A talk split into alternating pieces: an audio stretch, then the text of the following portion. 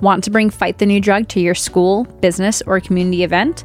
Lucky for you, we're pros when it comes to live presentations. We provide information and entertainment to inspire your audience to consider how pornography can impact themselves, their loved ones, and the world around them. We'll present the facts in an interactive, age appropriate, and engaging way so your audience can walk away with more information on the harms of porn. To book a presentation, visit ftnd.org forward slash live. That's ftnd.org forward slash L I V E. My name is Garrett Johnson, and you're listening to Consider Before Consuming, a podcast by Fight the New Drug. And in case you're new here, Fight the New Drug is a non religious and non legislative organization that exists to provide individuals the opportunity to make an informed decision regarding pornography by raising awareness on its harmful effects using only science, facts, and personal accounts. We want these conversations to be educational, uplifting, and hopeful as we sit down with experts, influencers, activists, and people with personal accounts, we cover a wide variety of topics that may be triggering to some. You can refer to the episode notes for a specific trigger warning. Listener discretion is advised. Today's conversation is with Kim Barrington. She's been a sexual assault physician in Australia for over 18 years. During that time, she has seen over 500 cases of sexual assault assisting them in getting medical help and collecting forensic samples. In recent years, she became interested in the impact of pornography on consumers after noticing a change in the nature of sexual assaults in young people. With that being said, let's jump into the conversation. We hope you enjoy this episode of Consider Before Consuming. So, the first thing we want to do, Dr. Kim, is welcome you to the podcast. So, welcome. Oh my God, it feels like such a long time since I spoke to you. It has been, I mean, really, it's only been two weeks, right? And Yeah. it has been a full on couple of weeks. There's been an awful lot happening in the sexual assault kind of sphere in the media, massive amount. And um, we have been ridiculously busy as a service. Um, whilst also being low in staff. So honestly, sometimes when I'm really tired, um, Garrett, I'm I get really um, uh, I'm just a little bit less inhib- less inhibited, you know, like I'm just Some type of intoxication there. yeah, yeah, a bit like tired intoxication. Know, they say that um, when you uh, uh, drive tired, it's like you're driving drunk. Yeah. Um, yeah, I when you podcast tired, it's like you you're podcast podcasting tired, drunk. You just don't know what you're gonna get.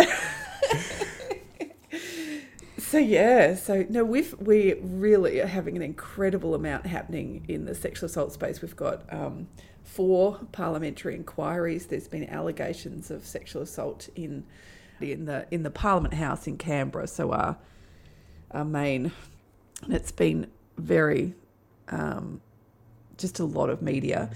And then I don't know if you've heard, but there's this um, 22 year old um, girl in Sydney who she just put up a post on her Instagram saying, Oh, has anybody experienced, you know, sexual assault or something at the hands of boys from all boys' schools? Because she was just fed up and frustrated. And within a week, she had 3,000 testimonies. So now there's this big conversation about consent training. So, um, yeah, and anyway, that it's con- like education and consent training. I mean, it's like Australia's having a bit of a moment about this area. Wow, that is a lot that's happened Mm. in the last two weeks. The consequence has been we have we normally see about a case a day, and I think we've seen nearly we've definitely triaged about twenty, and we've seen about nine or ten in the last three days. Oh wow. So just the fact that the country is talking about it more is encouraging people to Well, that would be your suspicion, right? That would be what you would think, because it's unlikely that sexual assault has got, you know, three times as much. It's more likely that people feel safe to say something. Right. So yeah, Yeah. That's interesting. But Dr. Kim, we'd like to get to know you a little bit better. And so can you tell us a little bit about yourself? So, for the last 18 years, I've worked as a sexual assault physician. Um, but I'm also a mum. You know, I have three daughters and they're in their early teens. And I think that's probably also why um, I've got interested in the air, this area and the area of um, pornography and found fight the new drug. Um, what makes me happy is really is really making a difference actually, and my job really does allow me to do that. So that's really what makes me. I mean, there's lots of things that make me happy. Don't you worry. Good food makes me happy. Occasional glass of wine makes me happy, and that kind of thing. And I'm I'm married, so my husband, um, he has an interesting job too. Um, it makes him seem way cooler than me, I have to say, because he makes computer games and um, you know, he's released stuff onto Xbox and Nintendo Switch. So when That's my so children cool. talk about their parents, I'm sure they talk about him first because he's just much cooler than me. As you were introducing yourself, Dr. Kim, one of the things that stood out was that one thing that makes you happy is making a difference. And I'm yeah. excited to have you on the podcast today because you have made such a big impact in positive ways. And I just want to as part of your introduction, I want to talk about what we do on the podcast, and that is we sit down and have conversations with um, influencers and activists and people with personal accounts and experts. And that's why you're here today. I think it's kind of obvious, being that we are referring to you as Dr. Kim. Um, mm. And so, yeah, can we jump into what you do for a living and how you are making a difference, like you talked about? Absolutely. So, as I said, look, I am a sexual assault physician. So, I'm somebody that has trained and um, got qualifications in what's called clinical forensic medicine. But I work in a service where we see people who have recently been sexually assaulted, and our definition of recent is up to the last two weeks. So, if somebody has uh, had a sexual assault, I will see them and I will see them to take care of their medical needs, to make sure that they're safe and healthy, any injuries or sexual health kind of thing. But the much more specialised side of my work is that forensic side of my work where I interpret injuries, collect the forensic samples, and take evidence for a police case if that's really if that's what the patient wants. So that's what I do. That's a very admirable thing that you're doing because it's not easy. Do you feel like there's a high turnover rate because of the difficulty of the job? Look, I would agree that it is not for everybody. It's a challenging job, um, and we do sometimes we we kind of have a core group of us at my service who have been there for a very long time, and then we train people up. And we recently trained somebody for about six months, uh, so they don't have the same qualifications for me, but they've kind of come into the service. They're a brilliant, brilliant family doctor and very experienced. And then we trained them up over the six months. And at the end of that six months, she, she was just like, this just really isn't for me. And we've had that happen several times actually. So when I look at the people who stay, okay, and the people who go on to specialise, there is something unique about them. And I think it's the capacity to actually be with what people are telling you and to be able to hold it, if you like, hold that trauma and not um, have it, I guess, this sound, it's a funny way to say it, but not have it kind of draw you in such that it impacts you. And I mean, you do have to have some good ways of taking care of yourself. And I think that the main thing you need to be a great sexual assault physician is to be a human being, to be kind and to have that kind of compassion for the person that's in front of you and be able to deal with whatever they need to deal with. So I do find that the doctors that we have, we do we do kind of take care of each other as well, like we keep an eye on each other to make sure because you do have to have that awareness that if you see a lot of cases in a very short period of time, you actually find that that that there is a uh, impact on you as a person. Right. So you just need to be mindful and have ways that you can, uh, you know, go for a walk, do your exercise, take a day away, ask your colleague to do something for you. Right. And that's a really important part of the team and probably why I've stayed for so long because I enjoy that way that we work together to take care of the people but also to take care of each other. That's awesome. So you said that you've been doing it for a while, and if I'm not mistaken, it's been about 18 years. That's right. Yeah. That's right. That, that sounds a long time to me too, It Garrett. does, yeah.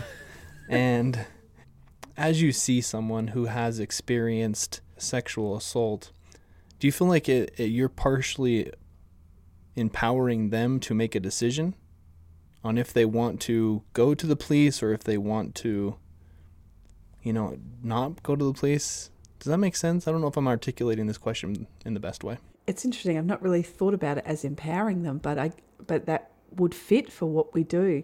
One of the principles we work on in sexual assault that um, like a guiding principle is if someone has been sexually assaulted, their um, choices and their um, autonomy has been taken away. So we are guided by giving it back to them. So therefore, in our we are out to give them a lot of information, and sometimes you're talking to a very tired human being and having to give them a lot of information because they've never navigated the, the police system or they don't know what they can do. But to give them that capacity to be empowered, as you say, to make a choice.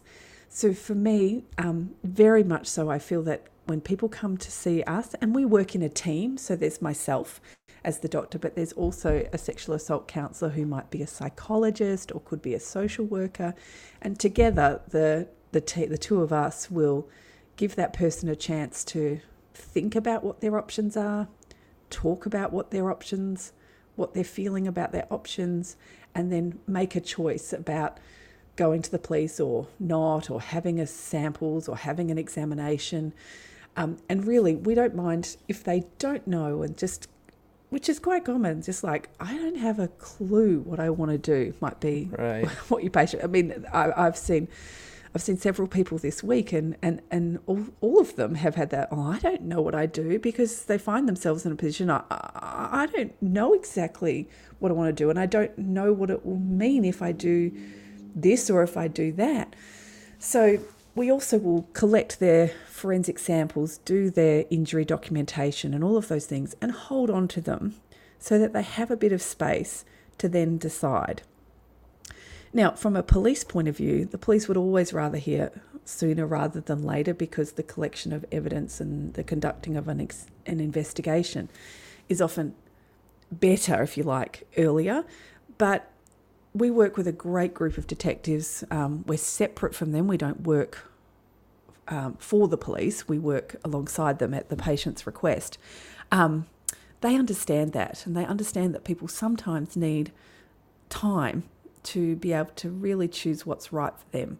So yeah, I do. I think we do empower our people, and we do surveys, and I think like when you look at the research, it is such a challenging area to um, research because it's an allegation, it can't be proven. And then, if you only take cases where there's been an actual conviction, then that's a very skewed or biased population. So, we often go to like the, um, the population studies, like things done like in Australia, that's done by the Australian Bureau of Statistics, where people self report what they consider a sexual assault or sexual violence. And the those statistics have been um, repeated. Do you know what I mean? Like when it's been done and repeated, we do get um, consistent um, reports that one in five women will experience a sexual assault and sexual violence in their lifetime, and one in 20 men. So we, and they get repeated. Where as to whether in the next lot, given that actually since the Me Too um, movement and um, you know, I'm you're in Australia, we are really having a moment at the moment with the, how much sexual assault is being talked about in the public arena in the media due to allegations of um, what's been happening in by politicians and their staff in they're the highest uh, parliament of our land. There's been a lot of allegations and a lot of criticism of the culture. So we don't know whether actually sexual assault is increasing. My suspicion is that it is increasing, particularly in our teenagers. You know, that is definitely my um, uh, experience and what I'm what I see in my own practice. And you know, my my colleagues and I, we we do debrief with each other, and it's a feeling for all of us that perhaps our teenagers there is a lot more non-consensual sexual activity than we had, you know, than there has been say 10, 15 years ago. We can't be sure, but that's our thought. That's our sense. Yeah. One of the things, and I think we kind of already touched on this, how sexual assault is often an unwitnessed crime. And that's another thing that makes it difficult to get true statistics on and um, and also to get justice. And so I was wondering, how does your uh, work, how does your line of work as a sexual assault physician help overcome that difficulty of it being an unwitnessed crime? Well, it's interesting because if you're asked, if, it depends which perspective you're looking at that from. Like, what it is often an unwitnessed crime. Um, if you're going to talk about from the police investigation point of view, um, what what I do, okay, and when I see somebody, what I see, you need two things for a sexual assault definition legally. One is there needs to be some form of sexual penetration. But on the other, the second thing you need is you need to a lack of consent. So often we can demonstrate sexual penetration, uh, whether that's by um, collection of evidence or uh, say there might be indications of small injuries that could indicate penetration. But honestly, there actually isn't always injuries, and that's one of the myths that's around. Probably there's only particularly genital injuries in 20 to 25% of cases that we see. So that means that there are 75 to 80% which have no injuries. So that is something that's a bit of a myth out there that if you are sexually assaulted that there will definitely be signs that you did whereas it's just really not the case. And that is influenced by the fact that injuries are probably usually very small. They're not medic necessarily medically um, important, but they are what we call forensically important. Okay. But they also heal very well like if we're speaking about a female genital tract, then the female genital tract heals very quickly. So that is, um, you know, one myth that's be good to get out there because you find that there are convictions in um, in the, the higher conviction rate is in where there are injuries, and that's not to say there aren't sometimes terrible injuries that we see, but for the most part, most people are not injured I don't know if um, in in your part of the world there is a lot of talk about um, coercive control and let, there's beginning to be talk in Australia about legislation around coercive control that the actual sexual assault and the sexual violence is part of that um, that coercive control. And in domestic violence victims or intimate partner violence that is often where we see the worst injuries I would have to say so it, it, it is an assumption a little bit to say that the perpetrator is even aware of, I would say, and I'll say some more about that in a minute, but understanding of that they're committing a crime at the time that they do that. Okay. Does that make sense? Like, yeah, that makes a lot of sense. They are, okay, just like if you get behind the wheel of a car when you're intoxicated or been drinking alcohol and you hurt somebody, then you're you're guilty of a crime. In I sometimes um, feel that the people who are perpetrating the sexual assault, they may not think that they are, or they may not even realise that they are. I've I've wandered all over the place, Garrett. So I'm just like, no, you're fine. But I think I wanted to also say, in terms of establishing a lack of consent, sometimes when the patient is talking to us and they know and they're able to hear what they're saying about what happened, they start to realize actually I'm I'm not mistaken. This isn't right. This is I didn't consent.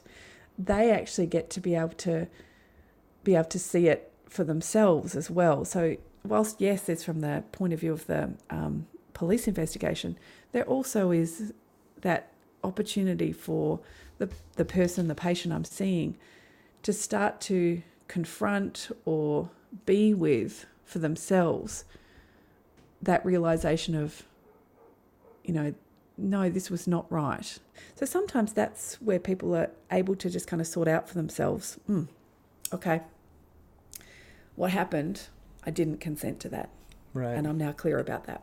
Yeah, I think that I would imagine that's a difficult thing to confront, but also at the same time, it can be um, maybe a little bit. What's the word? Um, it can be cathartic or healing, part of that healing process. I well, what has been demonstrated in research is that the way that people respond to a sexual assault, somebody who alleges a sexual assault, the way that the people respond makes a difference to their psychological outcome. Mm-hmm. It also makes a difference to whether they do go to the police. So I think that if people do come and see us, that yeah, it is part of um, beginning their healing process. Right.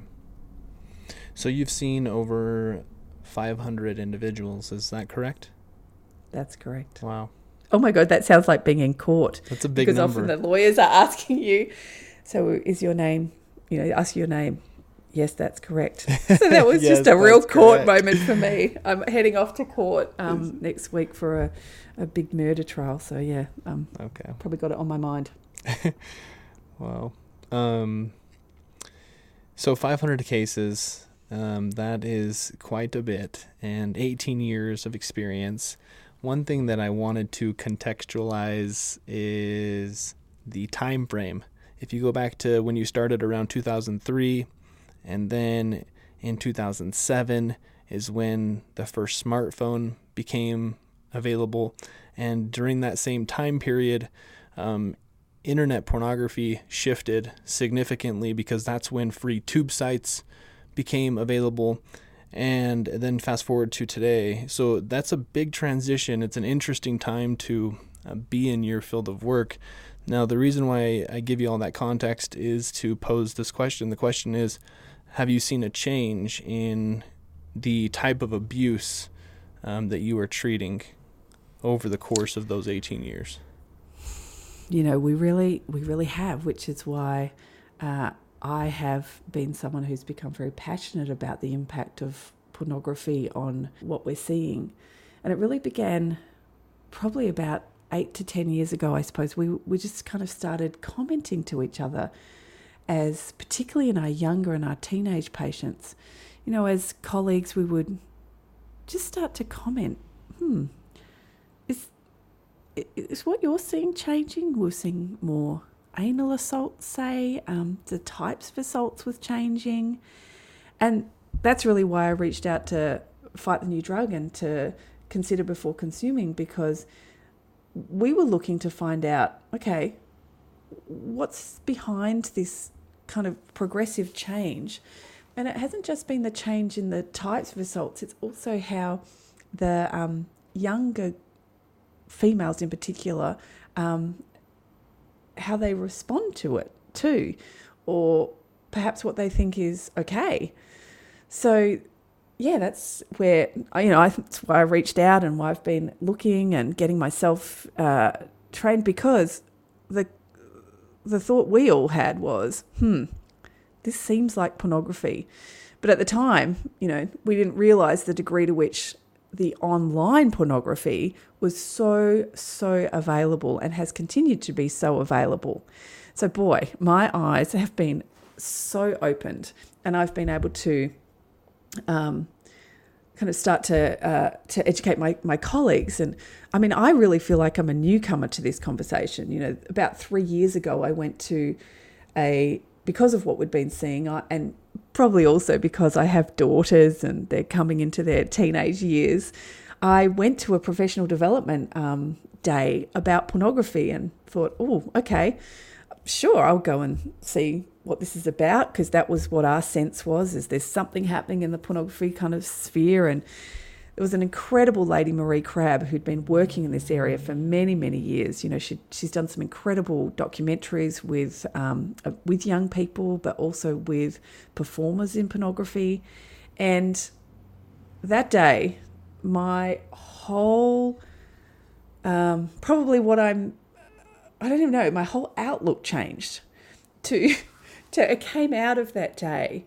And it isn't that I'm anti pornography, it isn't. It's just that we have this incredible tsunami of, um, of, of pictures and videos that are available to our young people with no context around what they're seeing necessarily and no kind of understanding of what they're seeing and let alone the impact of what they could be having on on them you know. So since then i've just started talking about it. And i just i'll talk to i will talk to anybody. Sometimes i feel like i should come with a graphic warning. Like you know how the uh, in australia all our cigarettes have to have a warning saying that you know this can cause lung yeah. cancer or don't smoke when you're pregnant. I sometimes think i should have one because if you sit down next to me in the playground you might find yourself talking about the impact of pornography on our young people. Yeah. and to be honest as that's happened um, people want to know parents want to know. They, they are challenged by it and they're challenged by what do we do about it. So if they don't know, if they spend any time with me, they'll find out. But if they if they do know, they're really struggling with what to do about it. Right. Have you or any of your colleagues performed any research to gather data around those changes? We've done some research and that we're in the process of uh, re looking at it. So I'll tell you a little bit about the research we did do and where it's led us. Okay. So my um, colleagues did some research looking at the area of sexual assault and something called non fatal strangulation, which has actually become something that, uh, as in the clinical forensic medicine community we've we've got very interested in. And in actual fact, the laws and legislations in Australia have been changing to have non-fatal strangulation be a standalone offence. And it is exactly what it sounds like. It's non-fatal strangulation. So it's where pressure's applied to the neck of a person in which it's it, they don't die from it.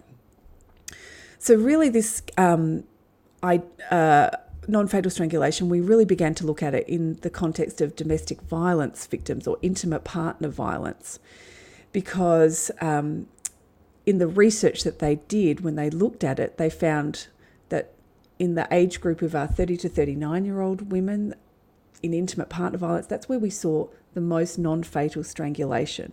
And it was in the context of control and actually quite severe injuries. And non fatal strangulation is now recognised as a risk factor for intimate partner homicide, which of course we're very much out to prevent. In Australia, we have approximately one female, one um, woman killed per week by an ex partner or an intimate partner. So we're very interested in finding ways to how do we pick up the risk factors. Non fatal strangulation is that. But a consequence of their research is that we started to screen for non fatal strangulation in all our sexual assault patients. And what this is, we haven't published this yet, but what we are finding, and that again is one of those kind of things we're commenting on to each other, is that from their original research now to we've been screening for about five years, we've seen a big increase in the amount of non fatal strangulation that we're seeing in our teenagers. And I'm talking nearly five times as much. Now, is that a consequence because we weren't asking before, we weren't screening? But that seems a lot, don't you think? That's that as we've yeah, started that to screen, like nearly five times as many patients are reporting in our teenage group of having pressure applied to their neck. And that's just dangerous. There are, it's just simply dangerous. And if you ask me, okay, what is the thing that are, that would be influencing that? I don't think they're learning about that at school. I don't think their parents are talking to them about, you know, in terms of when you have sex with somebody that you put your hands around their neck. Where would we where would they be learning that from? Okay, and where would they be normalizing it from too? And that would be pornography. And given the danger inherent to non-fatal strangulation, um, I think that's an important area that we also need to educate our people, our young people, and our parents about. And, and I have to tell you, like I said earlier, I, I should come with a graphics a graphic warning because you know I can talk about penises and vaginas and you know all that kind of stuff. I can talk till the cows come home, and oh my god, my my my girls sometimes are like, "Mom." But you know, I was just on one of my riffs where I'm just talking about what I'm interested in with my husband, and a few days later, he came back to me, and it was a real um, moment for me. With he said to me, "Kim, I'm all good with the drugs conversation. I can talk about no drugs." But I'm really struggling with the no choking conversation. How do I have that conversation with my girls? You know, and, and, and I think, gosh, we really, you know, that is challenging. And talking to your children about pornography, normal sex, uh, and I, I, know there's not uh, normal. The definition of normal sex is is wide and ranging. I, I, I don't say that it's not, but I do say that a lot of what people are seeing on in pornography um, is is sexual entertainment. It's not really what's going to happen in real life necessarily. So um, that's also fired me up, as you can tell. It just it had me go, gosh, we really need to be serving our young people better.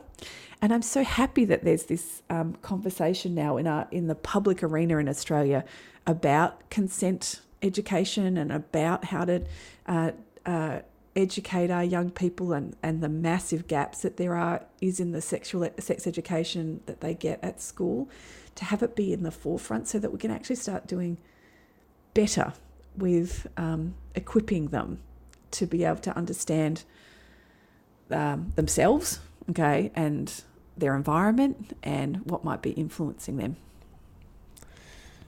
Thanks for sharing all that. It's great information. Um, can you share with us a rewarding experience that you've had as a sexual assault physician? Because I think it can be, from an outsider who isn't in your field of work, I look at it as, man, this is a heavy thing that you have to deal with every day um, but I'm sure that there are rewarding aspects to it. Can you share a rewarding aspect or a rewarding experience that you've had while on the job? Gosh, there really there are there are so many. Or does that happen every obviously day? why well, it's why I and sometimes you walk out of a case and you just are so sad that what this person is having to deal with. Um, you know, what I'd want to share is that um, I've had some patients recently in the last year, okay, and I'll tell you about this one young lady, and she was um, she was at university, and she, what was rewarding about talking to her was actually there's two two of them, and they were pretty close together. Was actually that opportunity for this young woman who'd been sexually assaulted, and what she'd said to me was, "I really I met this chap and I liked him and we'd spent time together. And she said, and then when we got into anything intimate, he suddenly just changed. It was remarkable. And we definitely hear that, have heard that from other patients. But with this young woman, she's, it was striking. And she was, I just, he changed from being this lovely chap that I was um, felt respected by and I, I was happy to be with him. To then suddenly, when we were in the bedroom, it was completely different, and he turned into a different person, and it was a rough, and it was um, horrible, and I and I didn't want any of it to happen. And then there's the whole, you know, pressing me for anal sex, and then and she said, you know what was happening? And then after it was all finished, he turned back into the the nice person that I had been talking to. And I said to her, it was one of the times because you don't get often a chance to talk about this. I said, What do you think that was about? And she said, I think it's about pornography. And then she and I got to have a conversation about what she has experienced as a young woman in her 20s with um, the men that, with men of her age around pornography and the degree to which, in her experience, the notion of consent is being eroded and that it isn't, um, you know, it, it, was a remarkable conversation to be having with her, you know, a week or so after this experience she'd had. And it was extremely rewarding because we could talk about it And she knew, and she was so relieved to be able to talk to somebody, myself, about and get validated for, yeah, that is that is actually what we're seeing too. And she was just I could see the relief on her face that she wasn't crazy. That she really did think that. And it it, it really does stand out for me. That's Um, that's awesome. the difference we got to make in that conversation.